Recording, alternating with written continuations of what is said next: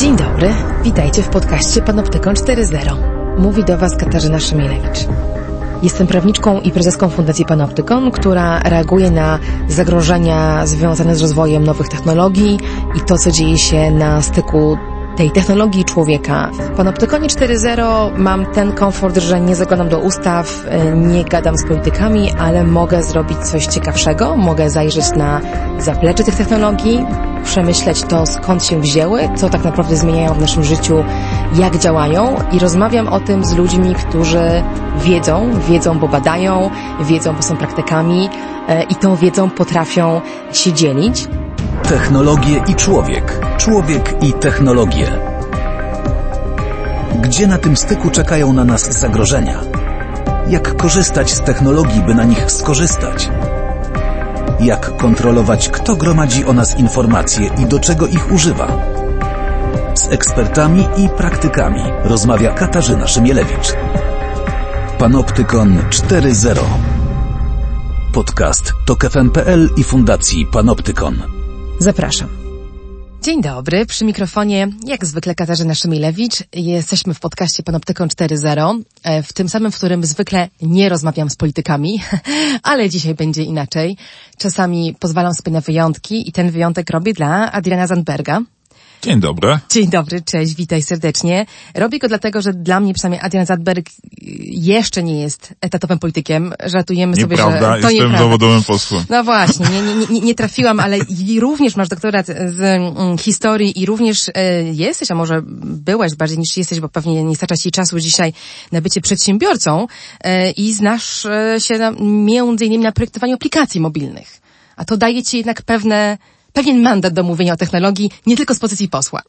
Okej, okay, no to zobaczymy. Co więcej, razem nie jest dla mnie typową partią, bo jeszcze nie rządziła i jeszcze nie możemy jej rozliczać z tego, jak, jaką politykę cyfrową e, zaproponuje, zaproponujecie. Natomiast no, ja bardzo potrzebuję rozmowy o przyszłości i spojrzenia poza ten polski mm, grajdu. Dlatego cieszę się z głosu razem i dlatego ta rozmowa dla mnie jest ważna i chcę ją odbyć, ponieważ z tego, co słyszę, chcecie proponować nową politykę a w tej sferze, jaką jest styk technologii człowieka, no gdzie jak gdzie, ale tu bardzo mocno potrzebujemy tego nowego spojrzenia. Więc o tym będziemy rozmawiali. Jaka polityka na styku człowieka i technologii w ogóle jest do pomyślenia? Nie tylko w Polsce, bo oczywiście my w niej żyjemy, mieszkamy, ty tutaj pracujesz, ale ta polityka musi być globalna i, i ponadnarodowa. No właśnie, ale do, do, konkretów, bo już coś wiemy. Już w swoim kontrakt spoze w Sejmie powiedziałeś o jednej rzeczy. Powiedziałeś e, o podatku cyfrowym, zarzucając um, rządzącej partii, że zwalnia z podatków wielkie amerykańskie korporacje i że tego nie należy robić. E, dlaczego tego nie należy robić? Sprawa podatku cyfrowego to jest podproblem e, większego problemu.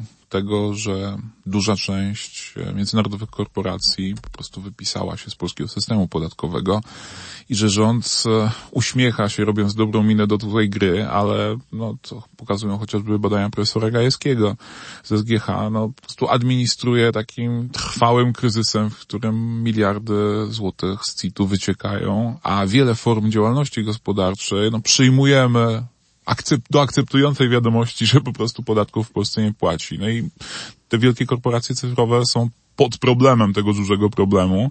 Natomiast jest techniczne rozwiązanie, które pozwala na to, żeby przynajmniej część należnych e, temu, w sferze publicznej środków, a z tych, z tych firm ściągnąć. To jest po prostu wprowadzenie podatku cyfrowego. A jak dokładnie miał on działać? To są rozwiązania te, które są oczywiste, bazujące na, na, na rozwiązaniach czy to francuskich, czy czeskich, tak? Mówimy po prostu o, o opodatkowaniu przychodów z mm, działalności reklamowej, ze sprzedaży danych, z administrowania danymi, z administrowania bazami w przypadku dużych podmiotów, które mają dużą liczbę użytkowników, tak? Wiadomo, że nie można w ten sam sposób traktować e, małej firmki, która właśnie się rozkręca, tak, I, i, i tak naprawdę walczy dopiero o zdobycie tych użytkowników i, i tych gigantów, które, które, które użytkowników mają liczonych w milionach, jeśli nie w miliardach. Natomiast nie ma najmniejszego powodu, żeśmy akceptowali to, że ta ważna forma prowadzenia działalności gospodarczej bardzo zyskowna i potencjalnie jeszcze bardziej zyskowna w przyszłości miała być traktowana na jakichś uprzywilejowanych zasadach. Trochę przez lata tak było, że e, była taka opowieść, że ci, którzy wdrażają nowe technologie, powinni być zwolnieni ze wszelkich obciążeń, bo robią wielką uprzejmość światu e, w związku z tym, że, e, że, że popychają go technologicznie naprzód. No tylko dojechaliśmy do takiego miejsca, w którym tego kapitału, tych inwestycji niematerialnych zaczyna być w niektórych gospodarkach więcej niż inwestycji materialnych, w których największe podmioty gospodarcze to są właśnie te podmioty gospodarcze, które faktycznie są zwolnione z opodatkowania. No i to jest sytuacja postawiona na głowie. No i ja też o tym mówiłem w tym kontrexpose, tak. No, dorabiamy się gospodarki. To nie jest zresztą tylko problem Polski, ale w Polsce on jest szczególnie mocno widoczny, w której budżet utrzymujemy z podatków pracowników najemnych, E, z drobnych samozatrudnionych, którzy też te podatki płacą, a mamy wielkie podmioty, które przechwytują znaczną część e, wzrostu gospodarczego, tak, które, i które się z tego systemu wypisują. To jest niesprawiedliwe. Moim zdaniem jest też na dłuższą metę antyrozwojowe, bo e, w, są dosyć silne powody, żeby sądzić, że takie wielkie, jednak także mocno skostniałe podmioty raczej administrują tą domeną, którą już zawłaszczyły, niż, e, nie, nie, niż bardzo mocno walczą o to, żeby, żeby pójść gdzieś dalej. No w ogóle pytanie, co to dalej oznacza, bo kiedy ja słyszę innowacja albo rozwój, zawsze ciśnie mi się e, pytanie, jaki, jaki po co i na czym ma polegać ta zmiana, bo jeśli tą zmianą ma być, że, że, że e, jej istotą jest to, że firma X czy Y, Amazon, Google, czy jakakolwiek inna nowa firma zarobi więcej, to ja tej zmiany nie chcę. A jeśli ma być nią to, że ona rozwiąże jakiś mój realny problem, to to zaczyna być interesujące. No, ale o tym mm, bardzo trudno się rozmawia, szczególnie kiedy mm, wartość, którą one generują jest niematerialna, jest trudno uchwytna nawet dla Urzędu Skarbowego, więc rozumiem, że tutaj wy po prostu sięgalibyście po podatek od zysku, a nie na przykład od jakiejś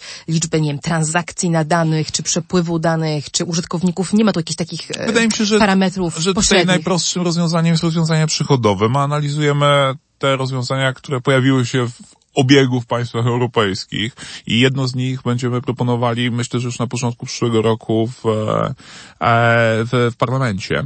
Natomiast też, żeby była jasność, to e, opodatkowanie jest rzeczą ważną, tak, to znaczy to nie ma powodu, żeby po prostu uprzywilejowywać pewien typ działalności, który faktycznie jest dzisiaj uprzywilejowany.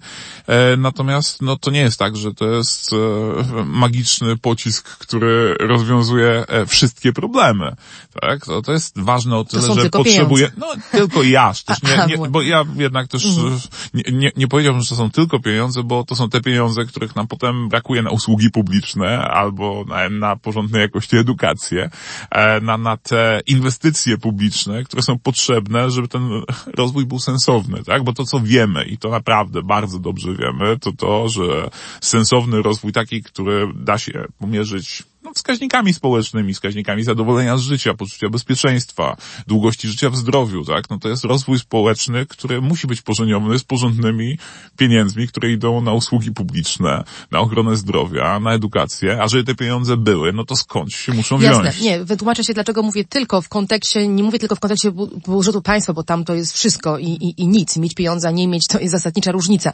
Ale w kontekście e, platform cyfrowych i polityki technologicznej, pieniądze paradoksalnie są jednym z elementów, być może tym pomniejszym, co bardzo dobrze widać po reakcjach tych dużych firm na na właśnie różne po, y, sposoby karania ich. Nie tak dawno mieliśmy przełomową, wydawałoby się co do wielkości, karę 6 miliardów dolarów nałożoną na Facebooka w związku z mm, ingerencją, chyba tak należy powiedzieć, w wybory y, amerykańskie, a przynajmniej próbą manipulowania debatą i, i targetowaniem ludzi w tym czasie. No i co się okazało? Tego samego dnia y, przy, y, wartość mm, udziału Facebooka idzie w górę. Dla mnie to sygnał, że inwestorzy odetchnęli, mówiąc, aha, ten rachunek jest tak niski, tak? Zaczynamy grać w bardzo poważną grę, gramy w grę o wybory i płacimy za to 6 miliardów. W porządku, stać nas. Więc to jest sygnał, że przy tamtym rynku dla nas pieniądze są ważne i ja nigdy nie będę przeciwko ich transferowaniu do budżetu czy, czy na cele społeczne. Ale tu y, wydaje mi się, a wręcz mam, mam tako, takie przekonanie, że musimy rozmawiać o tym, co jest źródłem władzy a źródłem władzy w tym przypadku są jednak dane, które te firmy kontrolują, z którymi można robić te różne rzeczy, które są i intratne ekonomicznie, no właśnie i wpływowe na przykład politycznie. Czy, czy macie też na radarze problem danych jako takich, które mają wartość, no można powiedzieć, iminentną, nie tylko finansową? Okej, okay, no to, to jest kilka rzeczy, więc roz, rozłóżmy, rozłóżmy to na, na, nad podproblemy.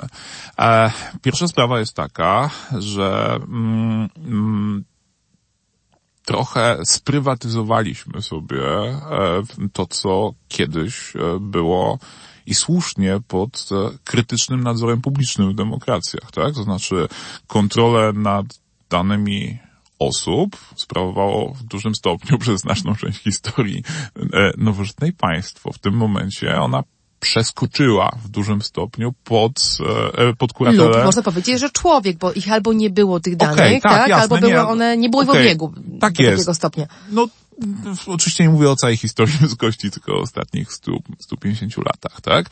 E, dziś w praktyce jest tak, że, e, że mamy kilka dużych prywatnych podmiotów, które, które tą naszą tożsamością zarządzają, a to zarządzanie tożsamością to nie jest tylko i wyłącznie autoryzacja, tak, kiedy chcemy się gdzieś zalogować, ale no to jest też potężna wiedza o obywatelach i wiedza, którą da się, z której da się wyciągać wnioski, tak, z której da się, przewidywać na której da się ludzi. budować kolejną wiedzę, tak, i mm, o ile kiedy przez e, lata całe a w, w, debacie publicznej był temat, czy państwo nie wie o nas za dużo, czy nie jesteśmy zbyt inwigilowani przez państwo, czy to państwo jest pod realną społeczną kontrolą, kiedy to robi, to tutaj jakby przyjęliśmy e, z, z, z, z dobrodziejstwem inwentarza to, że te firmy mają tajemnicę biznesową, robią rzeczy, których celem jest e, osiągnięcie wysokich zysków e, i właściwie nie powinniśmy się w to wtrącać. Przy okazji świadczą nam coś, co było nazwane darmową usługą i to jeszcze spersonalizowaną, czyli mam wrażenie,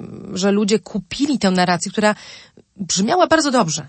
Oczywiście my nie rozumieliśmy, co za nią idzie dalej, to do czego zmierzasz, prawda? Mhm. Ale ważnym elementem dla mnie tej narracji jest też ta obietnica e, darmowej usługi, która jest tylko dla ciebie. To było za, to, za tym schowane. Okej, okay, nie, jasne to, nawet odchodząc od tego, jak to było sprzedawane przez te firmy, tak, bo było sprzedawane na wiele różnych e, sposobów, tak, no to, to, to jest tak, że to była też taka opowieść o fajnej tożsamości, której jest się nowoczesnym, nowoczesnym, elastycznym, ma się dostęp w przeciwieństwie do tych, którzy są pozamykani w tych, e, w, w tych, w tych archaicznych Przecież światach, które są niecyfrowe. Dostęp, do, dostęp jako taką, taki paradygmat, także dajmy wszystkim dostęp do internetu i wszystko się rozwiąże. Tak, zdaje się, że ostatnio jeszcze Platforma Obywatelska chciała e, to, to kontynuować e, w, w jakiejś takiej uroczej polityce z lat, w, w, w poetyce z lat 90. Mhm. dotyczącej rozdawania gigabajtów. No Mniejsza z tym. E, chodzi mi o to, że mm, to jest jedna sprawa, czyli ta władza nad, nad kontrola nad tożsamością, ale na to, na to nakłada się to, że znaczna część tych procesów, które generują dzisiaj te wielkie zyski w tych dużych korporacjach, no opiera się tak naprawdę na tym, co e, za zatrzymaniem tych danych idzie, tak? To znaczy możliwością budowania olbrzymich baz danych, na których można później ćwiczyć różne algorytmy, tak? Na których można e, później ćwiczyć różne procesy biznesowe. E, I to jest kłopot. To znaczy, to jest kłopot z, z tego względu, że mamy tych podmiotów ledwie kilka, które pełnią rolę mają globalną, mhm. mają tę zdolność, mają zdolność do gromadzenia danych na tę skalę, a to i daje im niesamowitą przewagę konkurencyjną nad wszystkimi innymi, którzy mieliby z nimi na tym rynku no konkurować. No i widzimy efekty, bo one rzeczywiście są e, oligo, rodzajem oligopolu, czy, czy nawet monopolistami na swoich specyficznych rynkach, bo one potworzyły specyficzne rynki w ramach tego, że mhm. jakoś konkurują o ten swój ogromny rynek uwagi człowieka i reklamy mm, online, to jednak mają też swoje specyficzne obszary, w których są w zasadzie no, głównymi rozgrywającymi. Ja myślę, że to nie jest zresztą tylko kwestia konkurowania o rynek reklamy, bo to pytanie brzmi do jakiego stopnia bo tak mówimy o tej reklamie, bo to jest to, na czym dzisiaj się zarabia, ale prawda jest taka, że z tych zgromadzonych danych da się wycisnąć pieniądze na wiele innych sposobów i być może dużo bardziej niepokojących niż te, które teraz znamy, kiedy nasze gałki oczne e, atakują spersonalizowane reklamy. No ale tak czy inaczej, no kłopot jest taki, że mamy pewne zawłaszczenie pola, ono się dokonało, te wielkie podmioty już istnieją, e, niespecjalnie chcą się dorzucać ze swoich zysków do tego, co publiczne, dla mnie to jednak ważne, więc będę to podkreślać. E, no i tworzą takie warunki gry, w których to nie tylko oni występują na tym polu, oni są tym polem, tak? Oni tak naprawdę tak. organizują oni to pole. Oni organizują to pole dla innych, więc e, to jest moim zdaniem groźne. Myśmy czy, czy, mieli czy... tradycyjnie przecież takie rzeczy się zdarzały.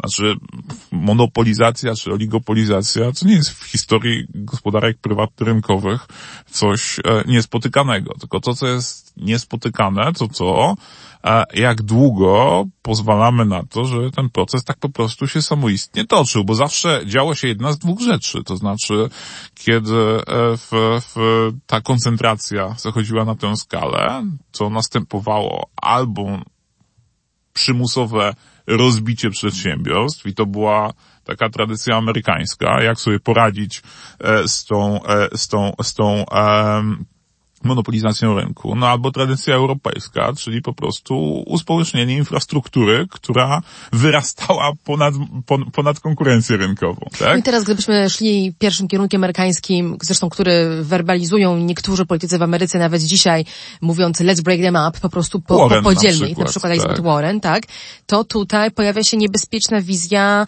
nie jednego Facebooka, ale pięciu, które robią to samo, ale jeszcze trudniej jest je uregulować, bo jest ich pięć e, i a, nie, a efekt sieciowy, który stoi za ich władzą, myślę, że też może być korzystny dla, dla ludzi, tak? Bo nie ukrywamy, to też jest nasza decyzja, żeby w tej sieci globalnej siedzieć, być podpiętym pod nią i wielu z nas nie korzysta. Korzysta z tego, że przynajmniej potencjalnie może komunikować się w tej sieci dość swobodnie. Więc podział taki tradycyjny tu nie pasuje. Pasuje bardziej podział funkcjonalny, czyli raczej rozwarstwienie tychże usług, no albo uspołecznienie. Czy któryś z tych pomysłów, a jeśli tak, to który wrazem e, Okej, okay, ja myślę, że też, e, myślę, że to, co mówił Warren, nie jest też takim e, naiwnym prze, przekopiowaniem rozbicia AT&T na ten, na, ten, na ten świat obecny, bo ona mówi jednak o rozwarstwieniu, tak, żeby zapewnić tę funkcjonalność, którą dzisiaj zapewnia e, efekt sieciowy tych scentralizowanych wielkich platform. E, więc to jest myślenie o tym, e, żeby, żeby, żeby, żeby to rozdzielenie było z rozwarstwieniem połączone. Ja myślę sobie, że problem jest trochę inny. To znaczy problem jest taki, że musimy sobie, e, no jeżeli ważne są te dane, które są gromadzone mimochodem w trakcie korzystania z sieci, w trakcie korzystania z e, tych platform, tak, jeżeli one e, stają się tak potężnym zasobem w tym, w tym kognitywnym kapitalizmie, w którym żyjemy, no to musimy sobie zadać pytanie, czy my na pewno chcemy, żeby tak potężny zasób znajdował się w tak nielicznych e, rękach, tak? W rękach tak nielicznych organizacji, które go kontrolują, które nie przesadnie znajdują się pod demokratyczną kontrolą społeczeństw i które nie mają wbrew pozorom interesu w tym, e, żeby te e, dane tak po prostu udostępniać innym rynkowym podmiotom, żeby mogły w oparciu o nie na przykład same zrobić coś ciekawszego. Jasne, co gorsze nie mają interesu, Więc... żeby nam je udostępniać, bo gdyby pokazały nam nasze profile marketingowe nawet, to byłby to sprzeciw raczej. Powiedzielibyśmy, ale co to jest? Na to się nigdy nie zgadzałam, prawda? Więc nawet przed nami one są ukrywane. Więc e, tak czysto gospodarczej perspektywy na to patrząc, to myślę sobie, że trzeba sobie zadać pytanie. Mi to pytanie wydaje się zasadne. Czy nie jesteśmy w tym miejscu, w którym e, kiedyś znajdowali się twórcy polityk publicznych, którzy odpowiadali sobie na pytanie, co stanie się publiczną, czyli albo państwową, albo samorządową infrastrukturą. I czy na przykład wielkie repozytoria danych co nie powinna być przestrzeń odpowiedzialności publicznej. No to ale to pójdźmy za tą myślą y, w kierunku jej realizacji i wyobraźmy sobie, jak to miałoby zadziałać. Znaczy mamy, załóżmy, mamy, mamy, mamy dwie platformy, które są no, graczami w Polsce bardzo widocznymi, bo Amazon tutaj trochę mniej, mniej jest widoczny. Facebook i Google. Zacznijmy może od Facebooka, bo to jest jeszcze łatwiejsze. Infrastruktura, tu akurat pasuje nawet od biedy może analogia do dróg publicznych albo do kabli, bo to jest sieciowe i po tym jakoś jeździ informacja, którą wymieniamy zmieniamy, prawda? Więc nazwałeś to infrastrukturą, ja nawet nazywam to czasami krytyczną infrastrukturą do komunikacji społecznej. Jak miałoby wyglądać, jak mogłoby wyglądać uspołecznienie tego? To jest zabranie tego Facebookowi, czy to jest zostawienie Facebookowi, ale nałożenie jakichś obowiązków na tego Facebooka?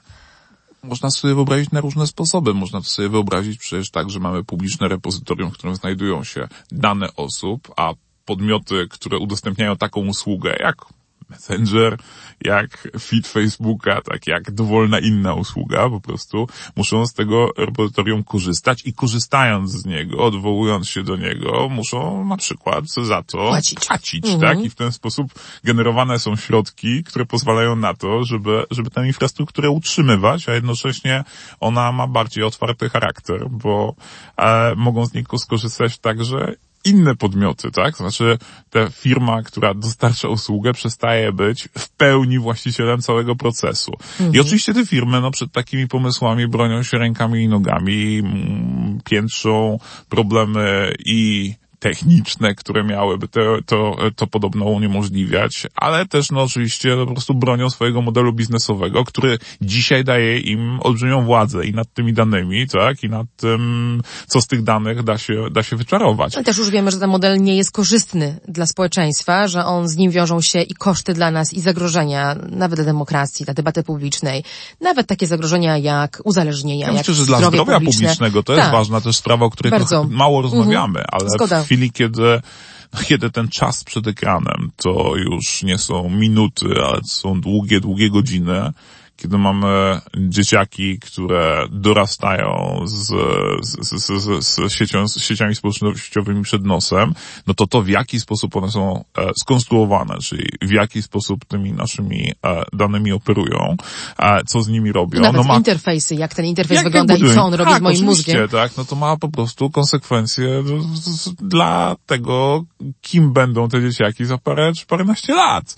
Więc to nie jest tak, że to jest tak, tak po prostu niewinne, tak? Pełna Więc, zgoda, to jest, to jest to, o czym e, Panoptykon mówi od, od, od dekady i cieszę się, że to myślenie przechodzi do mainstreamu do tego stopnia, że niedawno pojawił się raport Amnesty International, e, czyli bardzo nowego gracza w tej dziedzinie, ale starego w sferze praw człowieka, który nazywa te szkody wprost zagrożeniami dla praw człowieka. Akurat oni o zdrowiu nie piszą, ale piszą o wielu innych aspektach, dezinformacja, e, manipulacja, tematy wyborcze, e, prywatność oczywiście, to o czym mówiliśmy, czyli to, że obserwacja, jakiej podlegamy, wykracza daleko poza naszą percepcję i nie mamy pojęcia, nie możemy mieć pojęcia, e, w jakim eksperymencie psychologicznym bierzemy udział i jak wyniki tej obserwacji mogą być przeciwko nam wykorzystane. Więc ta, ta narracja jest bardzo dojrzała, ta krytyczna narracja, przynajmniej poza Polską.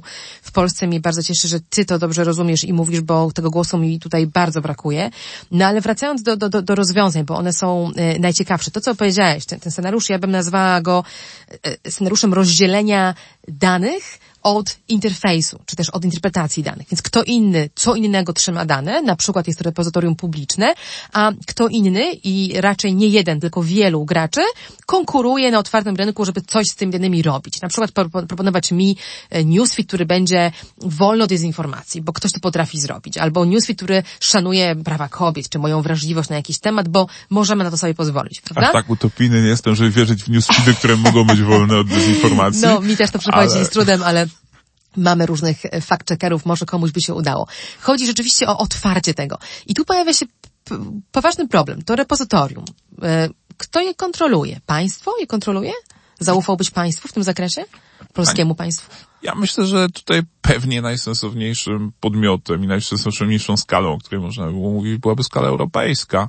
E, natomiast e, Ogromna Mówiąc- baza, strasznie atrakcyjna przy różnych to, wyciekach. to i... prawda. No nie, no jasne, oczywiście, tylko pytanie brzmi, czy wolimy, żeby, bo te ogromne bazy będą, tak czy inaczej. No, mhm. nasze formy, ale to jakby nie, to nie wynika z niczego innego, tylko z nowych form komunikowania się, do których się przyzwyczailiśmy, do nowych form spędzania czasu i spędzania życia, w których funkcjonujemy, tak? Te, te dane zostaną zebrane i No pytanie, poczekaj, przed którymi one, stoi... one nie muszą być w jednym miejscu. Okej, jasne, tylko e, no okej, no to możemy przyjąć założenie, że jeżeli będą w większym Mogą stopniu... być na przykład na twoim urządzeniu. Tylko to Okej. wymaga bardzo dużej odpowiedzialności od tego, kto, od każdego tylko, z nas. Tylko właśnie, no pytanie brzmi, na ile jest to rozwiązanie realistyczne, biorąc pod uwagę no, wzorce zachowania użytkowników. No to może tu jest y, clue, prawda, że my sami swoimi wzorcami dzisiaj pakujemy się w tę sytuację opresji, e, wywłaszczenia nas z naszych danych, prawda, no bo przekazujemy na serwery jakichś innych podmiotów, czy to będzie Facebook, czy państwo, to już jest trochę tutaj drugorzędne. Ja ich nie mam, a mogłabym mieć technicznie, i to oboje wiemy dobrze, one mogłyby siedzieć na moim serwerze pod łóżkiem albo na moim urządzeniu końcowym, tylko to ode mnie wymaga e, o wiele większej odpowiedzialności i świadomości. Czy taki scenariusz Więc ja, ja, nie podoba ja, ja powiem tak, ja... s- e, ja wierzę w większym stopniu w regulację niż w świadomą konsumpcję. Znaczy, świadoma konsumpcja jest oczywiście fajna, ale świadoma konsumpcja bardzo rzadko zmienia świat. Mhm. E, e, i natomiast, Nagrywamy to, wiesz. Tak, ale a regulacje zmieniają go no, du, dużo częściej, choć nie tak często, jak byłoby, e, e, byłoby idealnie. Więc ja myślę sobie, że mm, jednak e, demokratyczna kontrola jest tu bezpieczniejsza niż taka, którą sprawują po prostu czysto prywatne organizacje. Natomiast e, tu jest jeszcze jedna sprawa i ona jest z perspektywy kraju takiego jak Polska, a tutaj mówiłaś o tym, że oczywiście rozwój to jest takie słowo, w które można zapakować wszystko i nic, ale jeśli potraktujemy go nawet bardzo minimalistycznie i e, uznamy, że rozwojem jest to, że e, wpadamy na nowe sposoby radzenia sobie z mm, tym, co mamy, e, w, tak żeby wycisnąć z tego jakieś ciekawe, nowe funkcjonalności, tak? To jeżeli chcemy, żeby takie działania działy się tu, w Polsce, no to musimy sobie uczciwie spojrzeć na to, jakie mamy dzisiaj możliwości. Dzisiaj polski sektor IT jest w dużym stopniu sektorem wyrobniczym. To znaczy, to są pracownicy, którzy są oczywiście, czy drobne firmy, które są dobrze wynagradzane za swoją pracę. Ludzie, którzy programują, zarabiają zdecydowanie lepiej niż ci, którzy wykonują prace manualne na przykład, ale no z reguły są jednak na końcu tego łańcucha, tak? I to ta, ta, ta wartość, którą generuje ich praca, ostatecznie no, przynosi zyski w centrum, a nie, nie, nie na peryferiach czy półperyferiach, gdzie oni tę pracę wykonują. E, I e, to jest związane między innymi właśnie z tym, o czym sobie mówiliśmy przed chwilą, czyli z e, własnością danych, tak?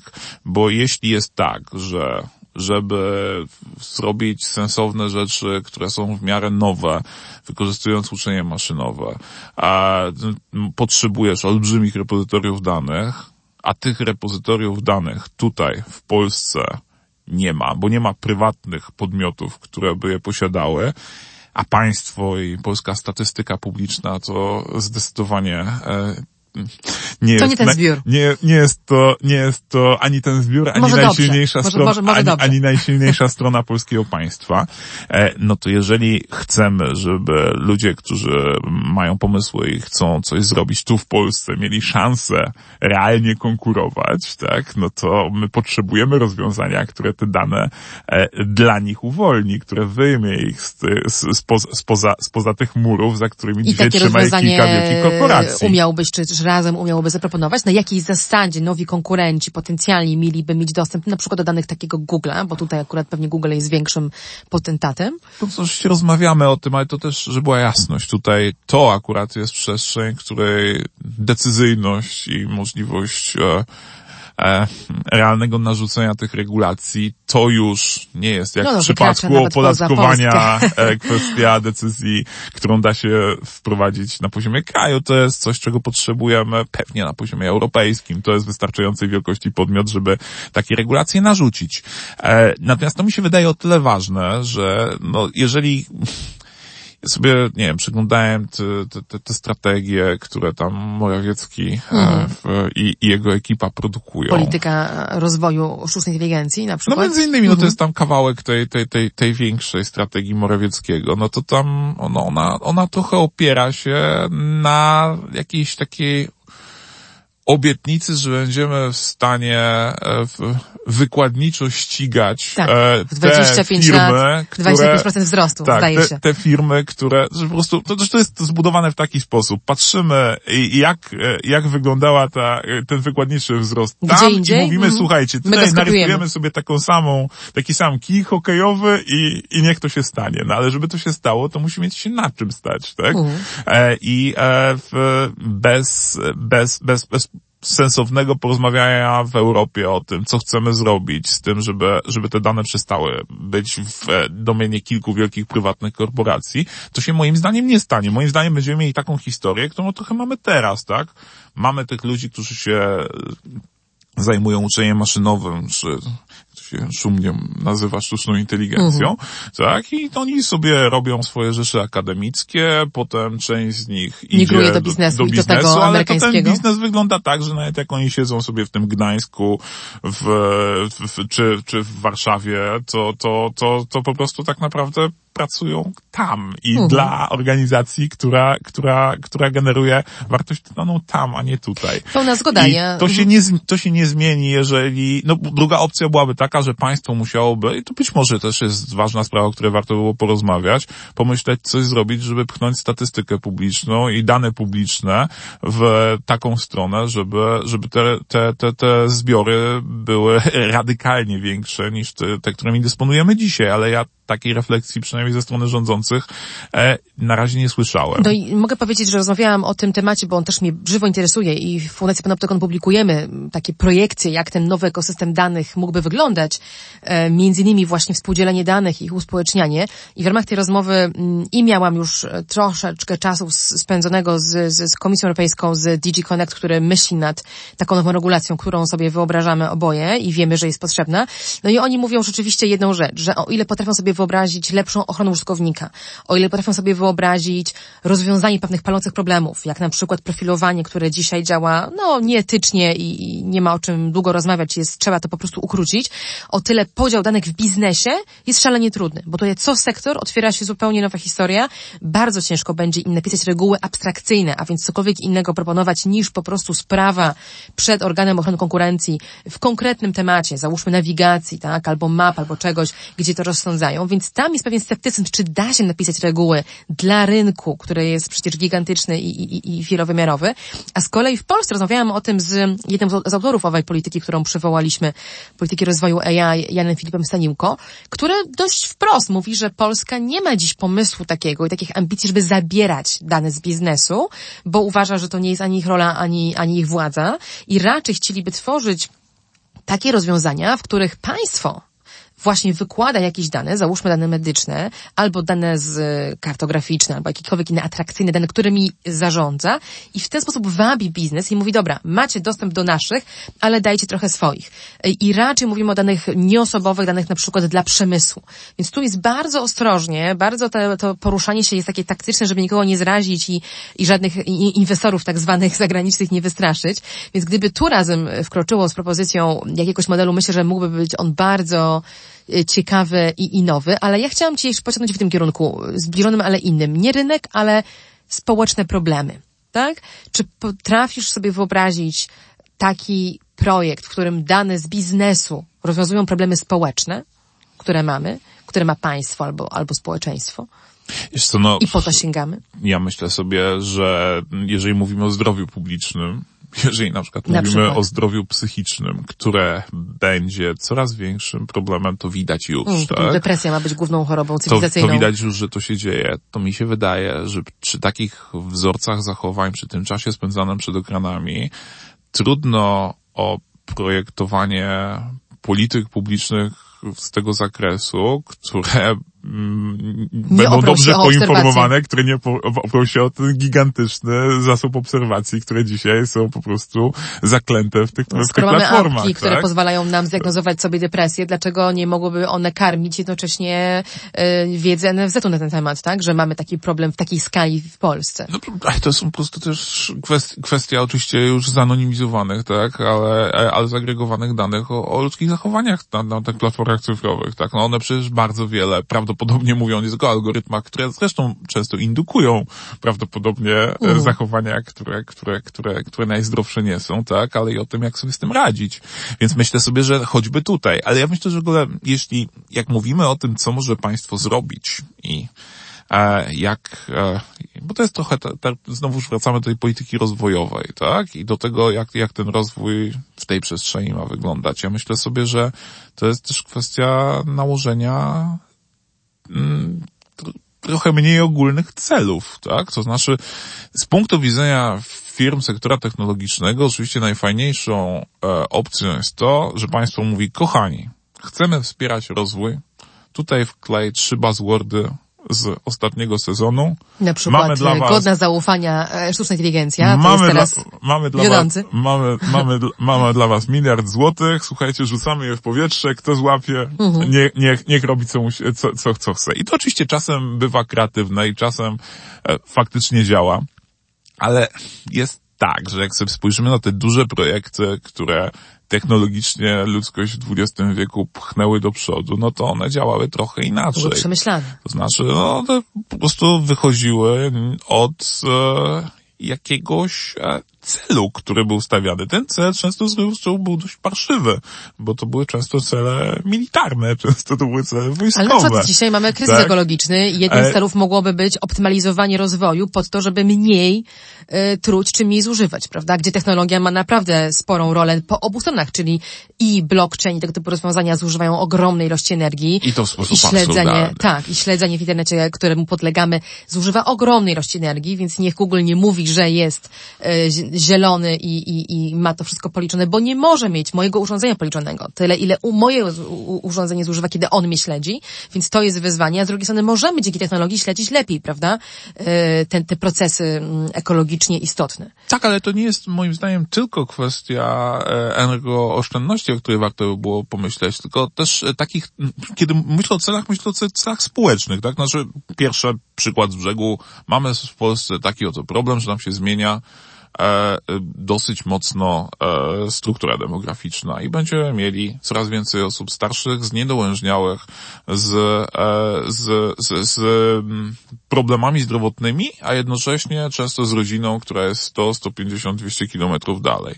No i jeżeli to definiujemy jako problem, no to celem, który możemy stawiać przed tymi naszymi e, e, sympatycznymi innowatorami INSPE jest odpowiedzenie sobie na pytanie, co można zrobić i z danymi, i z, e, z i, i z mm, mm, i, Całą i z, au- automatyzacją, tak, tak, i z robotami. automatyzacją, robotyzacją, żeby e, sobie z tym kłopotem poradzić, tak? I mi się wydaje, że w ogóle fajnie by było, żebyśmy o tych, o tym rozwoju myśleli w perspektywie takich celów rozwojowych, a nie rozwoju, który służy sam sobie, Tak. tak? Bo rozwój, który służy sam sobie, skończył się, jak wiadomo, tym, że zamiast kolonii na Marsie mamy bardzo wyrafinowane urządzenia do emisji reklam przy pomocy świecących ekranów w kieszeniach. Co ma swoje zalety, jest fajne. Nawiązujesz do tego, czego, E, czego być może tak. nie, nie wszyscy to wiedzą, że, że inwestycje w te wczesne w internet były, miały służyć właśnie podbojowi e, przestrzeni kosmicznej, tak, i celu militarnym. No i generalnie rzecz biorąc, dosyć ambitnym Zdemokraty- wizją... zdemokratyzowały się te technologie. dosyć ambitnym wizją tego, jak się zmieni świat. Ale, no, ale dorobiliśmy się internetu, dorobiliśmy się ekranu dotykowego, dorobiliśmy się GPS-u i paru innych rzeczy, dlatego, że ten wysiłek inwestycyjny był oczywiście miał długą perspektywę, którą wtedy były w stanie zapewnić tylko fundusze publiczne, to jest jedna sprawa, no ale także dlatego, że był ukierunkowany. Tak? I oczywiście to nie znaczy, że z tego ukierunkowanego wysiłku nie, nie pojawi się nagle coś, co da się zastosować inaczej. Patrz, e, co stało się z ARPANETem, tak, i w co, co ostatecznie się przekształcił. Jasne, e, ale w wielu przypadkach, no to było po prostu dowiezienie celów, które, które zostały 10 czy 15 lat wcześniej publicznych politykach zaplanowane. I myślę sobie, że fajnie by było do tego wrócić, bo jak spojrzymy chciała, sobie na te, tak wyglądała polityka jak, jak, technologiczna. sobie, jak sobie spojrzymy na te, te, te sympatyczne urządzenia, które leżą teraz na, na tym stole, no to też ich by nie było bez tego. Mm, no tak, pytanie, bo dzisiaj używa, do, do czego chcemy ich używać? Dzisiaj używamy, czy też ktoś inny może używa ich przeciwko nam najczęściej do obserwacji, o której dużo mówiliśmy y, i do wpływania na nasze zachowanie. Ja zresztą to bardzo mocno stawiam w swoich tezach, mówiąc o tym, że byliśmy wabieni obietnicą usługi, a dostaliśmy wpływ. Istot- Istotą tych usług jest dzisiaj wpływ, wpływ na nas, prawda? Wpływ na nas, który może być manipulacją, ale nie musi być, może też być po prostu kształtowaniem człowieka w sposób, na, na który ten człowiek nie miał szansy się zgodzić. Więc to jest taki eksperyment psychologiczny, w którym bierzemy udział codziennie, nie mając możliwości zatrzymania go i powiedzenia, hej, pogadajmy o celach tego eksperymentu, pogadajmy o tym, czy rzeczywiście ten FaceTime, ten czas spędzony z urządzeniami, czy sposób interakcji z urządzeniami, co on mi robi, co on zmienia w moim życiu, w życiu moich dzieci, a to już jest kompletnie coś, czego my nie wiemy. My po prostu nie wiemy dziś, dziś, jak dwulatek czy trzylatek, który y, obcuje z urządzeniem, jakiego reprezentacje w mózgu się kształtują i jak on będzie funkcjonował w przyszłości. To są duże zagadki, w które wchodzimy, no, boję się powiedzieć, bez, bez, bez refleksji, czy tu, tudzież jesteśmy wpychani, więc jestem wielką zwolenniczką zatrzymania i, i refleksji, no ale tu zbliżamy się pewnie też do, do finału naszej rozmowy i lądujemy na ziemi w Polsce e, w tym roku, w którym jesteśmy. E, czy taka rozmowa w Sejmie, aż sama się śmieję, w Polsce może tak jest w ogóle do pomyślenia? W No, polityce szczególnie? O takich celach i takiej refleksji? Nie, no ja przy całym moim krytycyzmie wobec e, tego, co zespół Morawieckiego wyprodukował, że ma to, co wyprodukował jedną zaletę, zostało wyprodukowane, jest się do czego odnieść, jest czym dyskutować. To, to mnie akurat cieszy, bo moim zdaniem to nie jest tak, bo też nie, nie, nie, nie, nie, nie samobiczujmy się, tak. Myślę, że jest wiele krajów w Unii Europejskiej, które stają dzisiaj równie często bezbronne, jeżeli chodzi o debatę publiczną przed tymi problemami, bo zmiana technologiczna, która zaszła, ale też ekonomiczna, znaczy to jak szybko e, te, te, te, firmy e, zdominowały e, w znaczną część naszego naszego codziennego doświadczenia świata, w którym żyjemy, ona zaszła bardzo szybko. Więc e, to tutaj nie ma co się biczować, że polityki publiczne nie nadążyły, że regulacje nie nadążyły. No bo nie tak, no nie nadążyły, tak? Porządku, Trzeba, trzeba po prostu to sobie zrobić. poradzić. tak? Tylko, no to, to dobrze, to, to na konkrecie. E, e, Czy macie plan, jesteś w Komisji Cyfryzacji, między innymi w Sejmie, czy, czy widzisz możliwość rozmowy na tym poziomie refleksji i w takim horyzoncie, który próbujemy tutaj przywoływać w tej naszej rozmowie, choćby w odbiciu e, od właśnie wspomnianej przez nas polityki rozwoju e, sztucznej inteligencji na przykład e, na początku przyszłego roku? Mam nadzieję, że tak, ale trudno mi e, wiele tu powiedzieć, bo jesteśmy jeszcze przed pierwszym spotkaniem komisji. To ten przepraszam. Pier, na pierwszym spotkaniu komisji, pierwsze takie formalne spotkanie oczywiście się odbyło, ale No, ja trwało tych dosłownie pięć minut i było to spotkanie, e, na którym e, zostało wybrane prezydium komisji, po czym e, się rozeszliśmy, więc trudno mi e, tutaj e, powiedzieć, jak te prace będą wyglądały. Natomiast myślę sobie, że tak, no to jest miejsce, gdzie i o kwestii opodatkowania gigantów cyfrowych i o kwestii regulacji i także o tych pytaniach dotyczących tego, jak chcemy, żeby w ogóle ten nowy cyfrowy rynek wyglądał, tak? I kwestii monopolizacji, oligopolizacji tego, jak sobie z tym poradzić, no to jest miejsce, gdzie trzeba o tym gadać, no bo gdzie, jeśli nie tam? No dobrze, to ja bardzo kibicuję. Możemy się umówić na e, check-in na przykład za rok. Okej? Wtedy powiesz mi, co było możliwe jaka polityka realnie była możliwa w tej konkretnej komisji. E, ja bardzo kibicuję nowej polityce cyfrowej, bo uważam, że bez niej wchodzimy w e, pełną parą w kryzys taki jak ekologiczny, tylko się nawet nie zorientujemy, jak on nas rozjedzie. I ten dzwonek alarmowy już dzwoni, więc cieszę się, że przynajmniej razem go, go, go słyszy. E, dzięki serdeczne za to zanurzenie w przyszłość. I Teraźniejszość. teraźniejszość. Dobrze. E, I za ten optymizm. E, Moim gościem był Adrian Sandberg. Dzięki. Mówiła do Was Katarzyna Szymilewicz. Kończymy podcast Panoptyko 4.0 e, i jak zwykle zapraszam do komentowania i wspierania nas w programowaniu kolejnych odcinków podcastu. Do usłyszenia.